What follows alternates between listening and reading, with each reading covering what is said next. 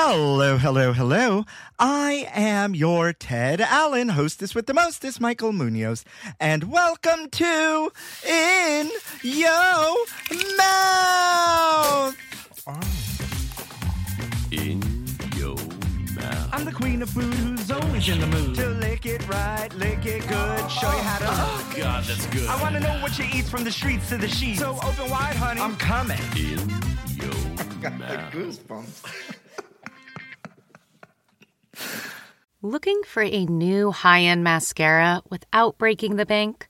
The new L'Oreal Paris Panorama Mascara gives you a high end lash look in a premium gold luxe packaging. It's all about panoramic volume and fully fanned out lashes. With its tapered brush, the new Panorama Mascara catches every single lash, giving you the false lash look without any of the hassle. Say goodbye to clumps and flakes because this mascara is specially formulated to resist them all day with up to 24 hour wear. And the best part, it performs better than Luxe mascaras at only a fraction of the cost. You can buy Panorama Mascara on Amazon today. Achieving a gorgeous grin from home isn't a total mystery with Byte Clear aligners. Just don't be surprised if all of your sleuthing friends start asking, What's your secret? Begin by ordering your at home impression kit today for only $14.95. Byte Clear aligners are doctor directed and delivered to your door. Treatment costs thousands less than braces. Plus, they offer flexible financing, accept eligible insurance, and you can pay with your HSA FSA. Get 80% off your impression kit when you use code WONDERY at Byte.com. That's B-Y-T-E dot com. Start your confidence journey today with Byte. Hey there and welcome back, folks. Once again, I am your hostess with the mostest Munoz. And how y'all doing out there? How are you all doing? I'm serious because, whoo, ish is crazy out there. And I hope we are all finding times of meditation and peace and finding ways to bring some joy into our lives through the mess that the world is today. Um, and yeah, that's the message for right now. I'm keeping it short and sweet on on this episode because I really want to get to the getting on. The other thing I want to mention before we get to today's guest is that it's uh, shout out to Cesar Munoz, my older brother. It was just his birthday, and um, yeah, shout out to you. I never really talk about him on this podcast. I realized four years later, but I love you, and it's your birthday, and you don't listen anyway. So. but at least I have receipts, right? That's what it's all about for the gays. It's all about the receipts. Listen, folks, I am so excited about today's guest. He I actually have known this person for quite some time, but not at the same time. It's a really interesting journey that we have been on together and not together. And so, without further ado, please help me welcome the one, the only, Lucas Volger. Hi, how are you? Hi, thank you. I'm so good. I'm so happy to be here.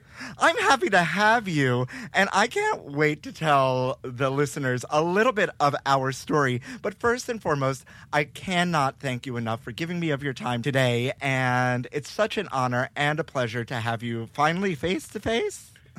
I know. I was just thinking that um, right when I was getting set up. I was like, "Did we have we met in person before? I don't know if we have." We we This is the closest we've come to an This IRL. is the you know, but like Karen Carpenter once said, "We've only just begun." That's true.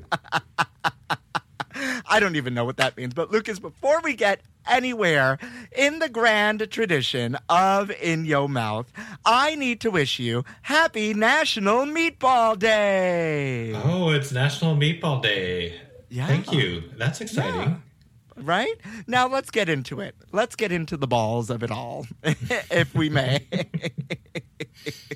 are we uh, are now I know that you are not strictly vegetarian, but you eat mainly vegetarian, but Yeah. are if you were to make a meatball, is it a is it a veal pork beef? What's the what's the ratios here? What are we doing? Ooh. I mean, I've been making.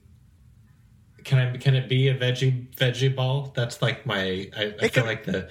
It could be whatever ball pleases you. Okay, I'm I'm gonna go with a, a veggie ball, and the one that's coming to mind is like uh, I used to have like this like veggie burger business, and I made them out of like carrots and parsnips and almonds, and that was really good. Um, that's there's there's my ball.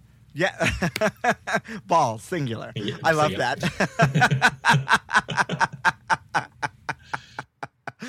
you know what? It's really, really funny uh, that you went a veggie route because I, I didn't even really think about it. But, like, obviously, there's like the impossible meatballs too. And and you also I know and have seen firsthanded that you you've had this long like you know veggie burger business as well. So yeah, I I could be here for a veggie ball, right? Why I mean, not? it just it just used to be so much of my life. Like that's what I. That's that's where that's where any, any kind of ground meat thing. I'm like, oh, okay. There's there's like a veggie counterpart to that, and must be an Yeah. interesting way to to make a veggie meatball. yeah, And yeah, there definitely yeah. is. Yeah, uh huh. Mm-hmm. Mm-hmm. I'm I'm a fan of the turkey balls, right? All you know what? As long as any ball, I'm a fan of any ball. The shape is all that matters, and the same thing is true of veggie burgers. People used to like get get upset about veggie burgers. They're like, oh, that's not a that's not a burger. But um, if it was made of shrimp or if it was made of like turkey or fish or whatever, nobody seems to matter about the like the terminology. But when it's made of veggies, somehow people like start to take issue with it. But similar Yeah. to burgers, balls, it's just the shape that matters. Listen, Lucas. uh, Here on In Your Mouth, we don't discriminate. Okay. well, you know what? You're in luck because today's a double day. It's also National Crab Day. Ooh, that's a fun one. Yeah, right. Uh, and I hope they're talking about like crabs, the sea animals, uh, as The opposed good to ones. Yeah. right, the good crabs as opposed to the bad crabs. yeah. I actually can't wait till summer, and um, hopefully I get to, a chance to head out to the Cape, and you know have all the seafood and whatnot. I I am here for both of these days. Uh, wouldn't you say? These are you got two good days. This was a, a I would say so. It's funny that they're happening right now because I don't think of like for seasonal. I I don't know. It's, I don't even actually know what the season of crab is. But is it is today crab day because it's in season right now, or is it just crab day randomly? Or I, I don't know know. who makes the rules, but I would love to find this person yeah, and have a full conversation about how was this decided upon, or did you just, or or did you just like throw things out on a table and wherever it landed on the calendar, that was the day. that's that's my guess. That it hadn't been taken, and so like the the crab uh, coalition was like, we got to get a crab day on the calendar. Yeah, absolutely. well, in your mouth, listeners, whether you like balls or you or you have crabs or or uh, you know what, this one's for the, the all the vegetarians out there, right? but we support you no matter what you celebrate. Is what I'm trying to get at. And moving right along to this day in gay history, folks, In Your Mouth has always been a break from the news cycle, but I, it would be a big disservice to everything that I stand for if I just don't at least mention it and, um, you know, give tribute to obviously every week I give tribute to our LGBTQ ancestors, but today in gay history, I want to dedicate it to all of our LGBTQ plus family in the Ukraine fighting for their lives and their homes. We stand with you. We are with you. And, you know, um, I'm seeing a lot of what I would call performative posting, Lucas, out there. And I, I urge y'all out there, if you can, even if it's a dollar, I am a big advocate that one person can really make a difference. Please fi- find some place to put your efforts to good use to or your money. And like the BStrong campaign, you, uh, in your mouth listeners, I know you know out there that I'm a big Bethenny Housewives fan. Bethenny Frankel does a lot of great work with her BStrong campaign. So whether you like her or not, she's doing the work on the ground. Uh, Chef Jose Andres with World Central Kitchen. I think the Rainbow is it the Rainbow Railroad? I I can't imagine they're not doing something as well. You know, um, times are hard, and for maybe as not so great as some people have it out there, we have to kind of think of the bigger picture here. Yeah, You know, wouldn't absolutely. Also in Florida and Texas, all these poor trans youth that are being persecuted by the by their states. A lot of grassroots orgs down there. To anyway, there's Yes. so many options if you want to share some of your resources. Yes, absolutely, absolutely, and that's where I'm going to leave today in gay history. But I really want to get to the getting on because I, I'm actually super excited to have you here, Lucas. In your mouth, listeners. If you don't know, and you probably already do, Lucas Volger is a writer, recipe developer, and editor. He is the author of five cookbooks did you hear that? Five. That focus on fun, weeknight friendly vegetarian cooking, including Snacks for Dinner, which will be released in May. Other cook other books include Start Simple, Bowl, and Veggie Burgers Every Which Way. He also co- uh, co-founded and edited the queer food journal Jarry and founded Made by Lucas, a line of fresh premium veggie burger mixes sold throughout the tri-state area. He lives in Brooklyn just in case you wanted to know. Hi and welcome. But I kind of want to start um, that uh, and tell the kids out there that we have kind of been side by side and crossing paths for a very, very long time. Yeah. You know, Definitely. um, since I had my first food blog, uh, may she rest in peace, right? To, I don't, I, and I can't remember quite how it happened, but I feel like at least you've been on my radar at every, at every turn and every new thing that you're doing, and I'm always on the up and up, and like, just like kind of in the background being like what's he up to now right and it's and it's really been a joy and such um, a pleasure to see you grow and to see you kind of do all these really amazing things Oh, thank you. That's so, I mean the same is said. I say the same to you. It's I, I think I felt like um, my my involvement with Jarry just made me realize like how vast this. You know, we know that like the LGBT communities plural. It's like no monolith, but then even within like the the food of you know the food circles within the the queer food circles is also not a monolith, and there's so many different things that people are doing, and so many different ways people are exploring the. Um, you know building community and look you know exploring history and exploring like ways of expressing queerness through food it's it's really kind of crazy how much is going on and it's it's impossible to even uh, track all of it to be yeah honest I, I mean i'm certainly trying via this podcast yeah i know That's the, which which came to me, I guess, at this point, right? Because Yeah. this started out very different, but it's really interesting. It was so. I mean, I couldn't even put a year on it, but it had to be any time between 2009 and 2012 that like we've kind of first crossed paths, and it's just. And back then, it was very few of us out there, you know, kind of on this like queer food journey, but not necessarily leading with that. You know what I mean? Oh yeah, I mean at that time I, I didn't really start thinking about it in you you've been doing this longer than me.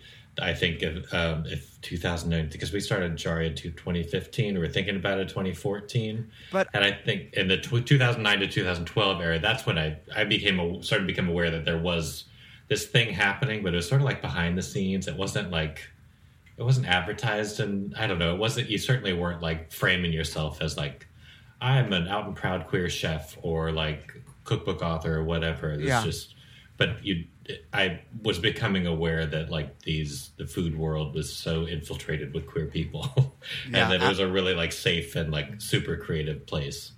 Yeah, I, I mean, I don't necessarily know if we can call it safe, um, but that's a larger conversation because I, I hear stories every week, right? Some great, some some indifferent, and others, you know, crazy, just about what what the behind the scenes in the kitchen and the catering and and the rest of that. Uh, you know, yeah, that's true. I guess hyper- I'm thinking more of like food, the styling media, the like, just the the way in which gay people, especially gay men, have been drawn to this industry in such Yeah, a I way mean, that but we've been here. We've Yeah, been exactly. here. We've been Yeah. here since the beginning, and it's just I love. I I really really love at least the trajectory that I've been on because I since the beginning I have been really blessed, right? Because at first it was all about me, and now it's transitioned into the this form of the media where it's kind of a platform for everybody, right? And mm-hmm. But even from the beginning, I've cast this like really large web of really fabulous food people. You being one of them, and you know it it's so it's so great and so fun to walk into that store the first time. I forget where. Oh, it was when Gotham West had their little um, market, and your veggie burgers were in there. I think that's where. Oh yeah, the Brooklyn them. Kitchen. Yeah, they Mm-hmm. Look at that was kind of a short-lived. Um, what what would we call them? Like a whole uh, stockist. That was the word the, in the grocery lingo. Oh, stop! Well, nobody knows what that is. well, it's just like a, a It was grocery a store fan- that carries your product. Is It was, or it was a fancy ass grocery store, and Yeah. your mouth listeners, real fancy in this real fancy building down on the West Side Highway here in Midtown Manhattan called uh, Gotham West, and that it's like one of those like cafeteria esque sort of fancy cafeteria communal eating sort Food of hall. places. Food hall. There, that's with the word I was the um. Ivan Ramen was in there too, right? Yeah. And mhm, yeah, mhm, I remember that. But let's now that we got that covered, let's go back and start at the very beginning, uh, where I always love to start, a la Julie Andrews, and ask you where did this love and this penchant for food come from? It was. Um, I wish I had like an easy answer for this. I think it was my first, my job in high school. I worked at a bakery that was uh, like a bread bakery, and they did sort of simple pastry, like cookies and muffins and breakfast pastry type stuff. Um, and I was hired there to work the counter and assemble the sandwiches, but then sort of moved into production. And I really loved. Um, I just love doing that work. I love like the one pound blocks of butter and the you know, the scale of everything, and I love like the repetition and really like developing a feel for things rather than just going by the recipe. Um, and that you know, I'd always like enjoyed sort of like cooking with my mom, and I'd always loved cookbooks, but like getting my hands like involved in it in that way just really clicked for me. And um, and then I kept doing that through college, I worked um, in a restaurant here on the Upper East Side uh, called the Blue Grotto, where I was a prep cook and line cook and was uh, baking for them as well. And it was just like a, I just really enjoy the cooking. Um, uh, Did you go to school? I didn't do. I didn't do culinary? culinary school. No, I just No. worked as I, I went to Hunter here in the city Yeah. um, and and then you know it sort of got to be clear that like I wasn't make I wasn't going to make enough money. The conditions were kind of bad. The hours were bad. The conditions were you know the conditions being like being in this dark basement and then working when everybody else is off and never getting to see my friends and so I sort of I, it didn't seem like a viable path. Um, but that I that was so foundational for me, like learning to cook in that way, even like learning to like mise and you know in the on the line and think rather than like the micro of an ingredient. Instead, you like you prep all these building blocks of, of each dish and then sort of assemble them on the line and I don't know that and then the practice of the repetition. I think that's what really made me love like love cooking. Really, you know, cooking as a lifestyle and cooking as a as a as a real habit and something that I can like improve on and learn more about constantly. Um, yeah, I would say like I think the professional kitchen is is what I what what sparked the interest. Yeah, and I can absolutely agree and relate to that because, you know, being a big old musical theater queen from the early 2000s throughout, right? Most of the time, uh, as you're pounding the pavement, you're also working crazy hours front of the house in a restaurant. And growing up, my mother, I owe it, shout out to you, Mama Gladys, right? Can cook the house down, but she has her staples in her Puerto Rican kitchen, and it's this, and then there's like uh, a killer lasagna, a meat lasagna, and so on and so forth. And so seeing the passion behind the line just as a waiter and and have getting to taste and experience that in a different way uh, in in a very similar way to you sparked that that love for me too because I'd always I'd always come back and be like how did they do that? Like how did how did that work? What are they doing over there? And and then and then um oh my god sorry. I'm so scatterbrained that i was thinking of that wendy williams. Have you ever seen that wendy williams clip? I forget what it's in reference to and she's in her office and she's like what am i going to wear what will they say? what am I going to do? Yes, I have seen that. and as I was speaking, I, I was like, do I sound like that clip right now? no, you definitely don't.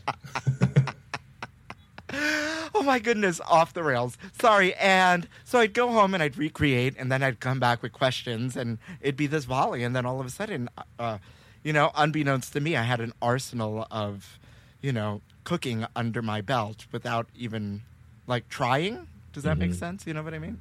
Did you have a moment where things like clicked and you're like, oh, I can actually, I feel like I could reverse engineer a recipe or I can sort of like take this, I could take this sort of like base knowledge and then make it my own, you know? You know what? It was. It's a tribute to. I went to school for classical voice, and but the only way I could go to school to sing was to tell my mother I was going to school to be a music teacher. Right. So I have a degree in music education, and through a really incredible school. And they. Um, it wasn't until then that I learned about the different ways people learn, and I'm a kinesthetic learner. Like I learn through doing. Like I just have to do it.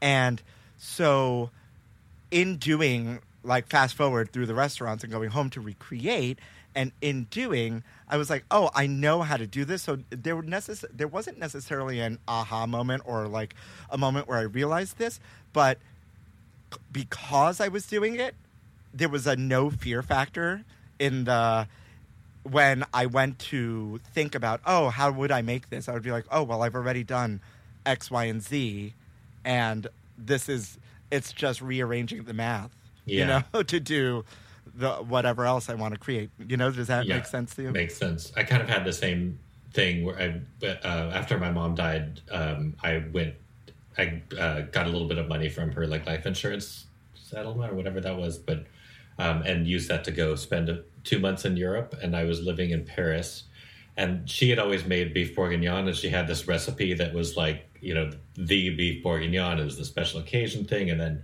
I remember like going to the market and realizing like, oh, you know what? I think I could make that without a recipe and like not to say which is like i had the recipe memorized but i had like sort of like the um i understood how it worked and so i could make my own broth and i could work with these things over here and you try this other and it just i feel like that was this like oh recipes are like you know they're they're a guide and it really all comes down to like technique and once you understand technique a recipe becomes like your your expression of the technique if that makes sense Yeah, absolutely, absolutely. And you know, I've just been because I feel like the food world has gotten um, it's changing again, right? Back to back to sim, uh, simpler things and messier things, and and the things that we're being fed aren't as clean. And and I'm not speaking about you because your website and your recipes are stunning. oh i do want to know who you are speaking about though go go go check it out. But no, like all the all the creators out there, all the big creators out there are throwing things and and it's the what I what I call and no shade Rachael Ray, all tea, no shade Rachael Ray, but it's the Rachael Ray effect, you know, in the sense of it's not necessarily measuring. It's not it's not it's a rough chop. It's it's you know, it's a glug yeah yeah, it's a glug. It's a it's a throw. It's a oh I spilled it. Whatever you know. Uh, it's a oh if you added a little too much lemon uh, a lemon whatever you know what I mean. And so, um, I I feel like we're seeing more of that and and less finesse being fed to the home cook. Yeah, I can see that. It does seem like there's been, and maybe this is also like the result of the never ending tumult of the past several years, but like people just want comfort. And so that the nostalgia is playing a big part in these things. And people don't really want, you know, like I, I even I feel this way. It's like I want something I know is going to be really good and nourish me and satisfy me and make me feel comfortable. And so I'm going for like the mac and cheese or whatever that the recipe that I know it really works. I feel like this was did Eric Kim had like the Velveeta mac and cheese in the New York Times, and I and it was like the most Kim. popular recipe and for it was one of the most popular recipes of the year, which I feel is so testament to the the times that we're living in that it's that rather than something you know that is has all these bells and whistles and like sort of new ideas in there. It's like we, we want the familiarity. Yeah, um, and we I was just talking last week to Chef Cicely Sierra about um, cooking competitions and how I don't know if you've ever been approached, but how the the number one question they always ask you is what's your culinary point of view? And one thing that i you just reminded me of that i've always been on a soapbox of is taking it you know uh, you can do it too. It's this it's the simplicity. It doesn't necessarily have to be so so complicated and so you know finessed. It can be if that's what you want but like yeah if i can do it here you can do it anywhere. And it's just it's it's this it's this comfort in in the uncomplicated. Yeah, I'd see that. Yeah, totally. you know um, but i kind of want to move on. This is great right? But we can be here. Yeah i feel like you and i are going to be here for the next five hours on this topic. I want to move on to the magazine the burgers and how that all came about. You know like what made you one day you know roll out of bed and say you know what? I'm just i'm gonna i'm gonna market veggie burgers and then create this whole uh, magazine queer magazine you know based around food and culture Well, the veggie burger. So I, my first cookbook was focused on veggie burgers, and that was a result. I worked in book publishing for about ten years, and got to know um, an editor who went off to start his own publishing imprint. And he actually approached me and said, "Hey, do you know anybody who could write a cookbook about veggie burgers?" And at the time, I was eating a lot of them and cooking a lot of them, and I was like, "Well, I'll think about it." And then once I started thinking about it, I was like, "You know what? I feel like I could actually do that." I've been active on the internet developing recipes for my like old blogspot blogs and and that kind of thing. yep Um, and so I put together a proposal and sent it to him. And I had uh, spent enough time in book publishing to know that so many cookbooks are just a flash in the pan. And I actually fully expected that to be the case for me. I was like, okay, this will be something to do as I sort of transition out of book publishing. And I was cooking, and I think I was actually waiting tables at the time too. And also, I'm doing a little bit of like personal chefing. Um, and I was like, this will just kind of help me get through this period until I figure out what my next career is going to be. And then the, I ended up just loving the process so much of uh, recipe development, and um, and I, always talk about like the going from laptop to stovetop to laptop to stovetop, and so like n- taking notes as you cook, and I really love doing that. Um, and so, and the book ended up being um, enough of a success that I was able to write another one. But in the process of writing that book, I ate every single, you know, I started out the book when I was writing it, eating all the frozen veggie burgers at the grocery store and sort of taking notes on them. And then I developed all my recipes and, and, um, and polish them off. And then at the end of that process, I was like, okay, let's go back and try these frozen veggie burgers again. And it was like kind of shocking how bad the frozen ones tasted after I had like been living in this world of like okay these are all homemade. They're they, they're very vegetable oriented. None of them are really trying to like taste like meat or anything like anything like that.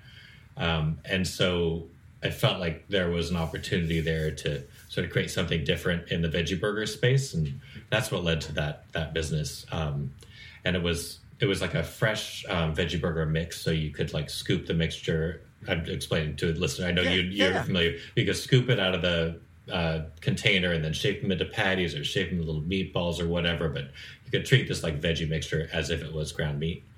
Um, and it was fresh. I sourced all the local, all the vegetables from the Hudson Valley area. Um, there, it was a, a vegan product as well. Um, sold it throughout um, like the Whole Foods, the tri-state region. Um, but it was an incredibly difficult business, and it made me realize like why a lot of the veggie burgers that are on the market are the way they are. They're you know first off they're in the frozen food section. Second off they're I sort of like they're engineered in a lab, you know, that to Yeah. make them you know to withstand what happens when food goes through the freezer, and also to make them shelf stable, which is what grocery stores need. And so it was an incredibly uh, enriching and wonderful experience, but it was not something that I the the compromises I was going to have to make to the product in order to make it actually viable were um, not anything I wanted to do. And so then I switched back to focusing on my writing and editing and that stuff. And then Jarry was like kind of just a completely separate but parallel thing um, I've always kind of thought of myself as a little bit on the fringe of the food world, even though I've been doing food for a long time. Um, I never was like I, I had short stints in, in the restaurants and when I was pretty young, and then um, my cookbook stuff has always been a little bit on the on the indie side and and pretty small. Like I worked with a small publisher, um, and you know it wasn't by any means like I, you know I've, I've now been doing this long enough that I've I'm feeling some like momentum on on uh, on the work that I've been doing. But I've always felt like a little bit of an outsider, even in the cookbook space, and um, and then even just in the in the food world it's it's like so focused on women and moms and and so being in this space is also I felt a little bit of an outsider there and to like even though those are people who buy all the cookbooks and certainly I do connect with them on some level but um, never really being one of them and so I, I've always thought a little bit about the outsiderness of the work that I've been doing and and then wondered how that ties to like being gay and like and being queer and and then at some point I don't know if this is completely related to that, but there was this article in The Cut or in New York Magazine um, where the writer Jessica Pressler um, coined the term duty, which is a dude foodie. And it was, I think this was the time when people were like bringing sous vide machines into their kitchens, and Mm-hmm. this like straight men were just like kind of over the top, like pig over the whatever it's called the you know cook, doing all this kind of bombastic over the top cooking but they don't know how to scramble eggs or like make a vinaigrette it's and so that's like duty cooking and it was such a funny article and i i think it it it, uh, it really elicited a strong reaction from a lot of people and i just thought it was so funny and then i was like well that's not really how gay men cook as far as i mean gay men certainly there's something showy to what they do, but they know their technique and like they know their references and they're pretty like schooled in it. And so it made me wonder if it, just made, it planted the seed of a food magazine dedicated to, uh, at, at the time I was only really thinking about focusing on gay men. And I wanted to call it Goody, like gay foodie rather than duty. Um, but that didn't take off. But then I sort of, the idea was in my mind, and then I ended up meeting Alex and Steve, who co founded the magazine together, and they were interested in being involved. And then it sort of took off from there. Yeah, yeah, yeah, yeah. Um, how funny that you said uh, duty. Because I remember, I, I,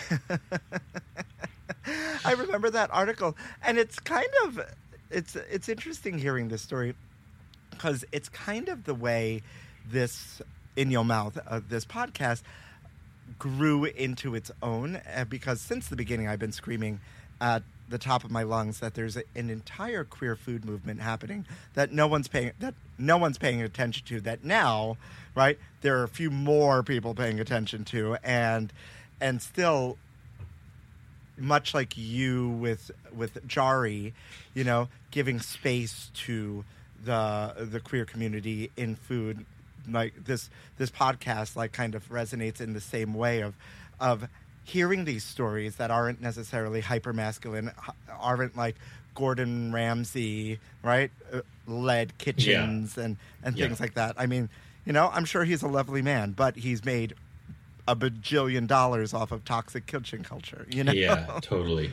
Uh, or that, uh, or even like the Anthony Bourdain thing would, or that that personality really representing like what it means to be like male. No, and, Yeah, and I the- mean, uh, and there's over. I mean, there's there has to be over 200 episodes now of like just like queer stories in food, right? And Yeah. and, and it's magical, and and I think so too. and it's out there, and and you know you can listen it, to it here, you can read it in Jarry. You know, funny story before we get cut out to the break.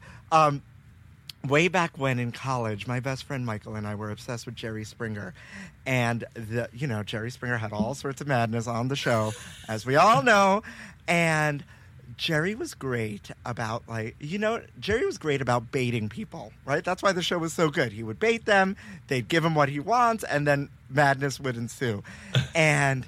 He was like alluding that this guy was having some sort of homosexual affair. And he goes, this man goes, Jarry, Jarry, you ain't gonna come on national TV and call me gay, Jarry. And oh so we were obsessed, obsessed that he kept calling Jerry Springer Jarry, right? Even though your name comes from old uh, old uh, Polari. Polari. There we Yeah. go. Right. Uh, care to explain what Polari is for the kids before we cut out to the break? Um, it is it's sort of a vernacular similar to like ball, you know, like the voguing, um, but employed mostly in the early 20th century, sort of Western Europe areas among like gay men. So to like to zhuzh your hair, that's a Polari word, or bona drag, like Morrissey's bona drag, that's Polari. And in uh, in Polari, Jarry, and I've actually been corrected by um, Simon. Oh my God, what's his name? The sax or uh, Simon married Cowell? to Jonathan Adler. So, Simon Schuster. Simon. I'm just naming Simons. Oh, I'm I'm having a real like mind fart right now, but um, he is fluent in um, in Polari, and he said it's actually pronounced Jerry. So we, but Oh. we were too far gone at that point. Anyway, and, and we've come full circle back to Jerry yeah, exactly. so, but anyway, So- it means food in Polari. Lovely, lovely. Listen, we are we are ladies of a certain age. We are men of a certain age, and we must teach the children because we we will soon be the gay forefathers. Yeah. I know we aren't already. Oh my God, this is such a great conversation. In your mouth listeners, I want to take a quick break for that to make three cents off this ad, and then we're going to come back with your favorite part of the pod. Delve into the shadows of the mind with Sleeping Dogs, a gripping murder mystery starring Academy Award winner Russell Crowe. Now available on digital. Crowe portrays an ex homicide detective unraveling a brutal murder he can't recall.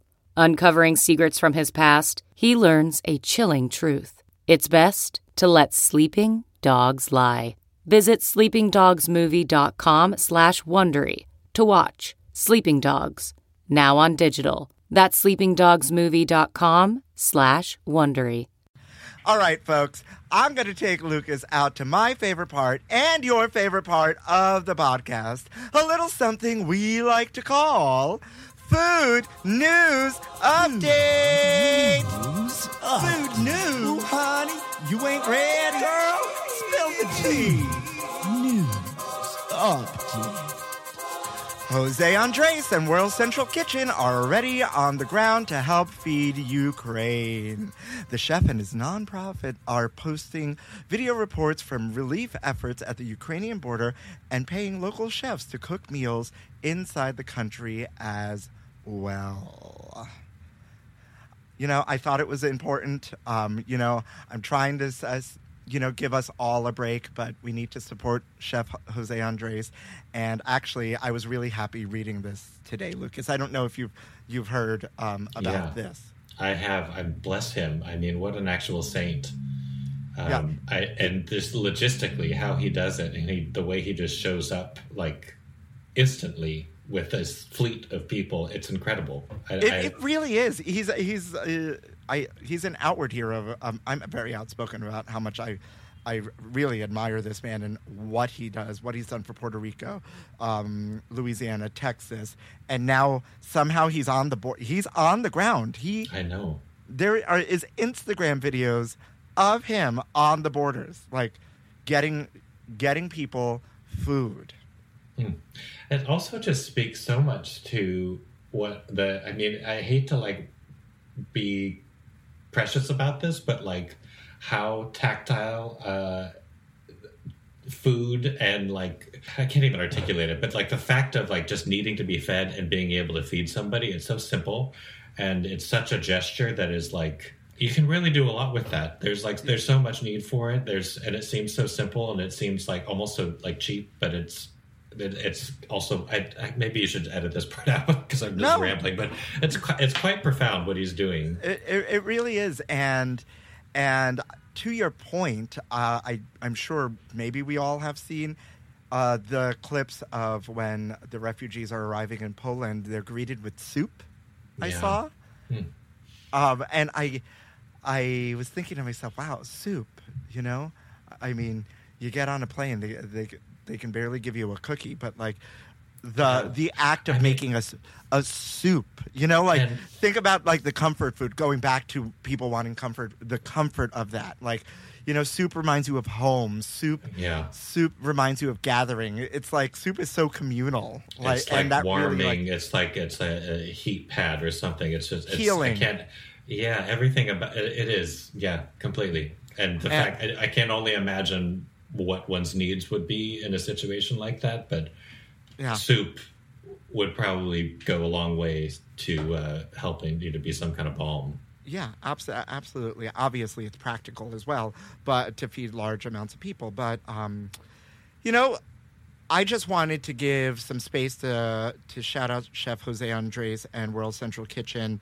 Um, you can obviously find them anywhere, right? Just Google. Just Yeah. Google. They do great things, and we are obviously here for this. Now on to something a little lighter.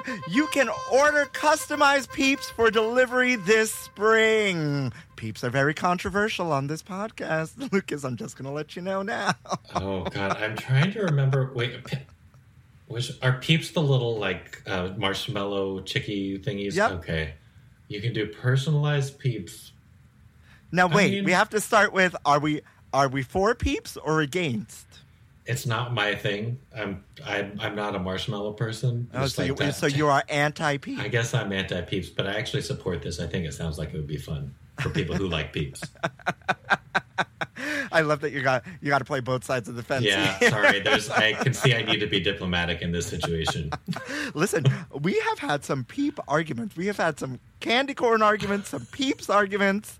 Um, we've had some real heated, you know, food debate on like controversial things like that people eat. Are are, are you a Cadbury egg lover?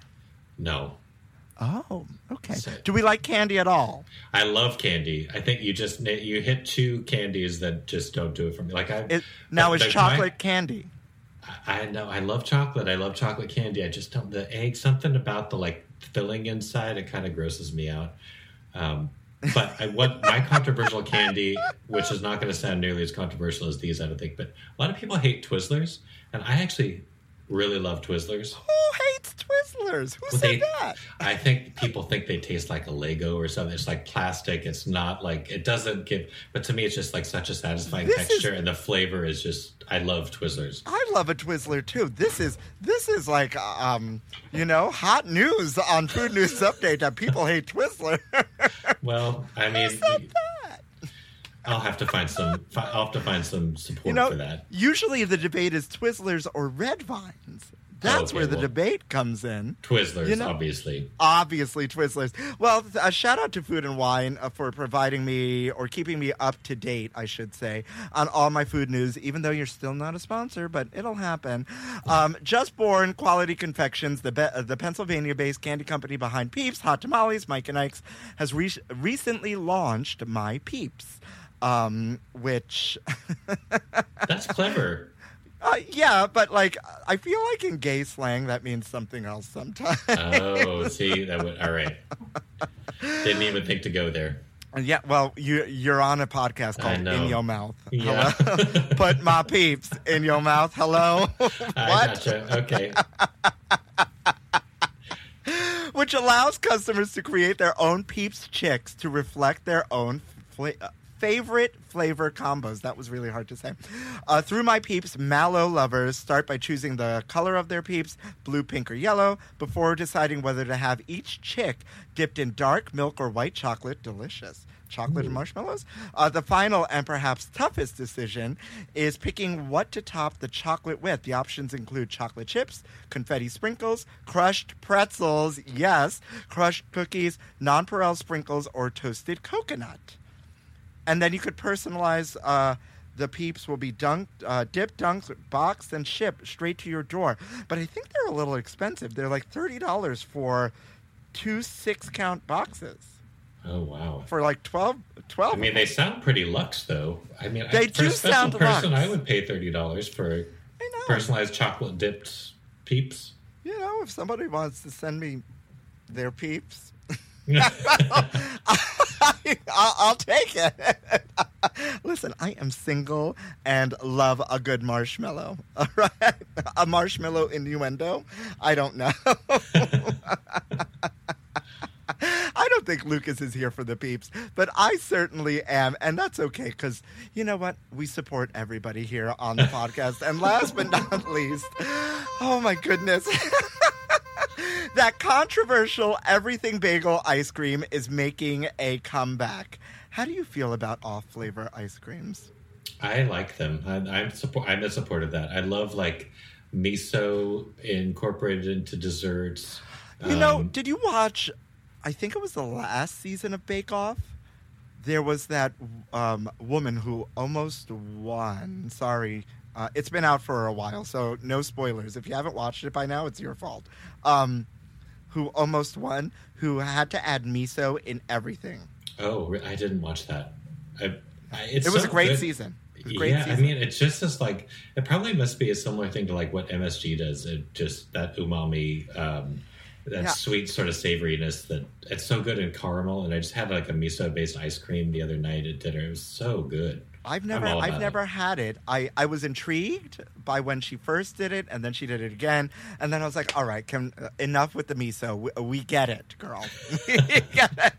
I mean, we I get can it. see that uh, too much would you you know you want to be delicate in your use of miso in desserts. Well, uh, yeah, you know, it's just every challenge. You know, every challenge. I would, I would be the one creating the drama on on Bake Off because there's no drama. As we know, there's no drama. I'd be like, how many times? Give up the miso. I think you need to try that though. It's it's good. I'm I'm actually very curious, and if it if I find it someplace, I certainly will give it a try. But today we're talking about Ohio-based creamery, uh, Jeni's Splendid, and they're willing to take these king, kind of risks of adding crazy things to their ice cream. Uh, we've talked about the Kraft mac and cheese ice cream on this podcast before. We've talked about caramelized turkey and cranberry sauce ice cream and the Taylor ham ice cream, and now they are bringing back their their everything bagel ice cream, which is a sweet cream cheese flavored ice cream with everything bagel seasoning. I can see that working. I can the ham turkey caramelized turkey thing that those ones sound a little too much for me personally. But the I'm imagining like you know when you make like a seedy brittle or something and you have so there's like you get like the savories and uh, What'd you call me? A seasoned brittle? a seedy brittle, but like you take a peanut brittle but you use like everything seasoned, you know, the sesame seeds and all that stuff. I can see that working. I think that would be really good. Yeah, I'm curious about it. It sold out the last time they released it in record time in January 2021. And so now you have to get on a newsletter and, you know, pray pray to whomever you pray to and, you know, do all, the, you know, put the crystals in the window, I think, to get your hands Hot on one of these yeah. yeah, on one of these items. But a lot of these companies I find are putting out uh, crazy. I, I, Oscar Mayer put out um, uh, a face mask with uh, a Korean, a very popular Korean beauty brand, and the face mask looked like a sheet of bologna. Oh my god, that's kind of funny. You know, so I guess I mean, just trying to get a reaction, right? Is that this the internet has forced us to be like ever more extreme? Exactly. Just- Absolutely. And I think, you know, I've had olive oil ice cream, olive oil black pepper ice cream, delicious. I love that. Yeah, Yeah, it was very, very good. Right? And I didn't even go someplace fancy for it in your mouth, listeners. You can afford it too. It was like in Provincetown at the gelato shop. So, you know, I think we're here for it. I, if Jeni's wants to send you and me a uh, a pint, we will we will gladly yeah. accept and come back and do and do a whole episode or something. And any know. other flavors, any of the other Jeni's flavors, those are those are just some special ice creams. I can tell. As long as they send some lactose digestives for me to go along with them, I'll yeah. be a okay. And I think that's the perfect way to end News update. Put that in your Jarry magazine. Maybe we should. oh my goodness. Uh, so I moving moving along here. I really loved um, just seeing the advertisement, if you will, for your next cookbook, Snacks for Dinner. Uh, I think it's a brilliant idea. I think it's the way I'm eating these days as well, um, in the sense of everything's a shareable moment, right? Where, Down Yeah. to even a large burger. Like let's just let's just have a burger Snack course. it. Yeah, let's have a burger course. Let's have a let's have, and then you get to try more things on the menu and whatnot. Um, tell tell me about this journey. Tell us all about it. Yeah, well, it's um, it's I'm still trying to figure out exactly. You know, I've finished writing the book and it's been sent to the printer, but I haven't figured out exactly how to talk about it yet. So this is going to be a workshop, maybe. Great. But uh, it came.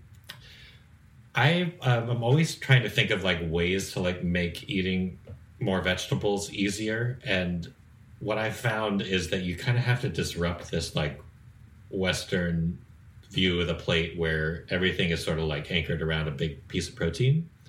And so lots of other cuisines do this, but like more little things equals more vegetables.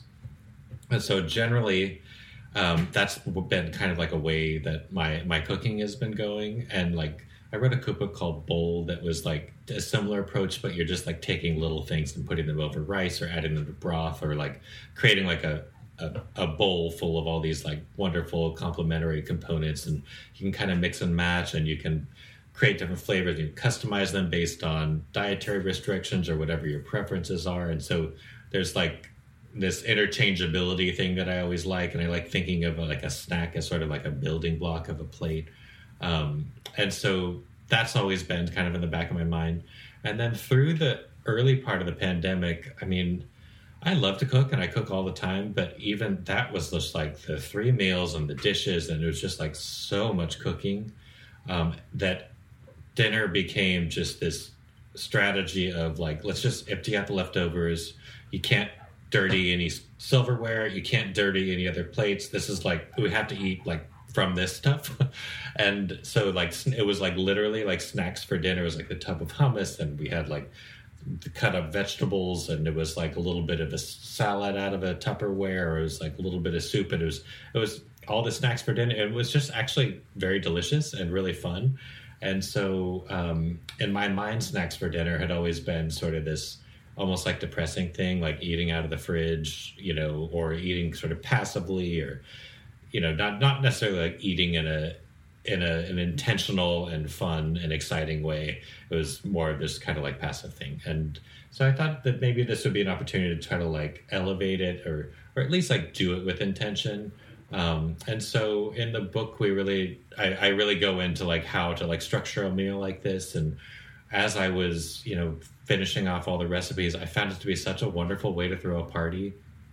It just makes it a little bit more informal um, but also like adds all this variety that's kind of like dazzling and exciting for everybody who's there and it just you feel so like special when you've got like somebody's gone to the trouble of pulling all this food together and um, Yeah, that, absolutely. that's kind of the spirit of the book Yeah, absolutely. And uh, lest we forget the big uh, charcu- charcuterie board trend that we've just oh just yeah survived. that's still going That's still going, right? Or as the internet calls it, shark coochie. charcuterie i haven't heard that one everybody to me is i always hear just like boards that's No, the shark shark coochie.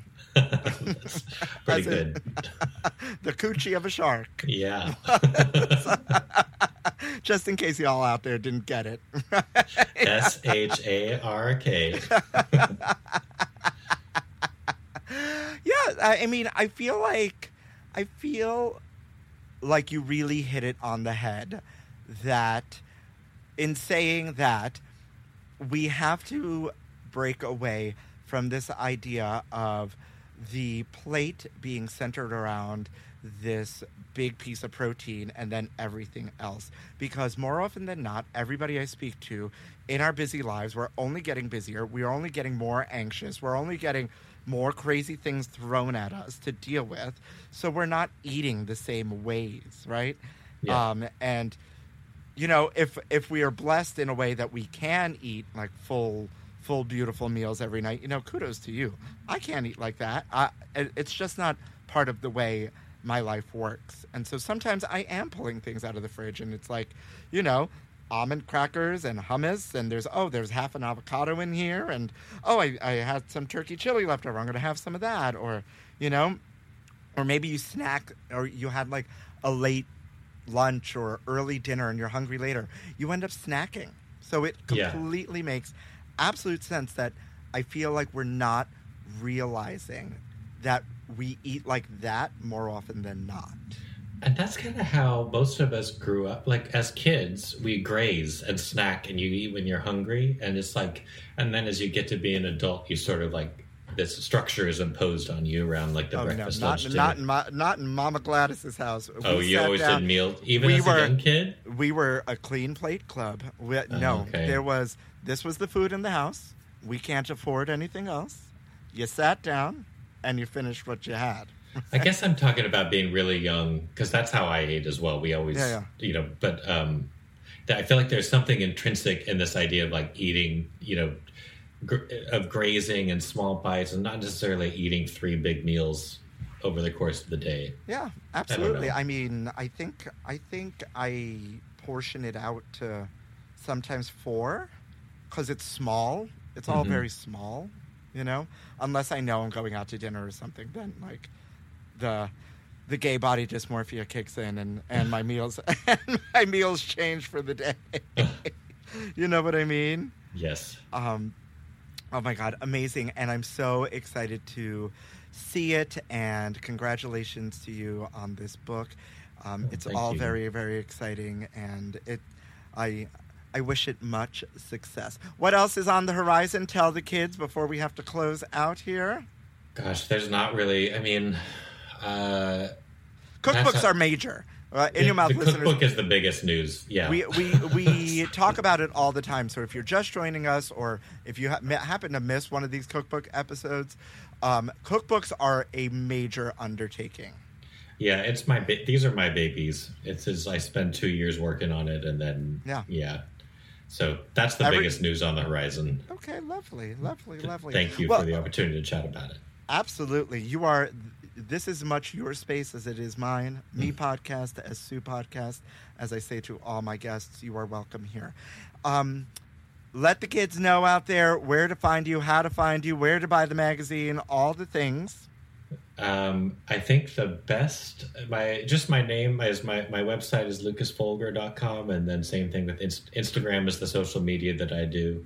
And that's Um, L U K A S if Yes. you want to. And that's V as in Victor O L G E R. I will obviously, as always, uh, put it in the liner notes. But if you're listening and you kind of just wanted, uh, and you're searching at the same time because you know we are all multitaskers these days, um, that's how you spell it. And I will, yes, I'll I'll put all the things out in the liner notes and um, help you, you know, share share the book you know, through all the media as well when it drops as as Oh, well, you know, to you. help you out. Yes, of course. You know, it takes a village and that's what we're here for, to lift each other up, especially in these crazy times, you know? If Yeah, we I always say if we learned anything from the pandemic was that we need a little, you know, a little patience and grace and we need to rely on each other to like, you know, lift each other up. You know? yeah, definitely. It takes a, it takes a village for Totally. sure. Well, thank you very much for coming on. It was so great to finally see you face to face after I all know. these years. I know it is. It is crazy that it hadn't happened until now. I mean, we've been chatting for so. I'm still gagged that we that we have been chatting for so long. I know. And This also is just like testament to this freaking city. How you can like basically like live next door to somebody and then have all these things in common and then never actually meet face to face. You know? Yes, I absolutely, absolutely. Well, I'm so excited for what's to come for you, and this is obviously not the end of us. I can guarantee you that in your mouth, listeners. what else for today? I don't know. Go. s- Uh, you know what? I'm just going to be on the soapbox of spreading joy through these crazy times. Go out there, and if you can afford it, do something nice. Or you don't even have to spend any money. Go do something nice for somebody else, and hopefully they'll pay it forward, and it'll start um, a, a domino effect of beautiful things happening in this world because we need more beautiful things in our life to kind of combat everything else that is happening out there. And with that, all I have to say is that it's a blessing that you all download and listen to me every week. Without you all, I would be nothing. And, well, you know, besides fabulous. and, uh, well, all I have to say, because now I'm rambling, is thank you for listening to In Yo Mouth.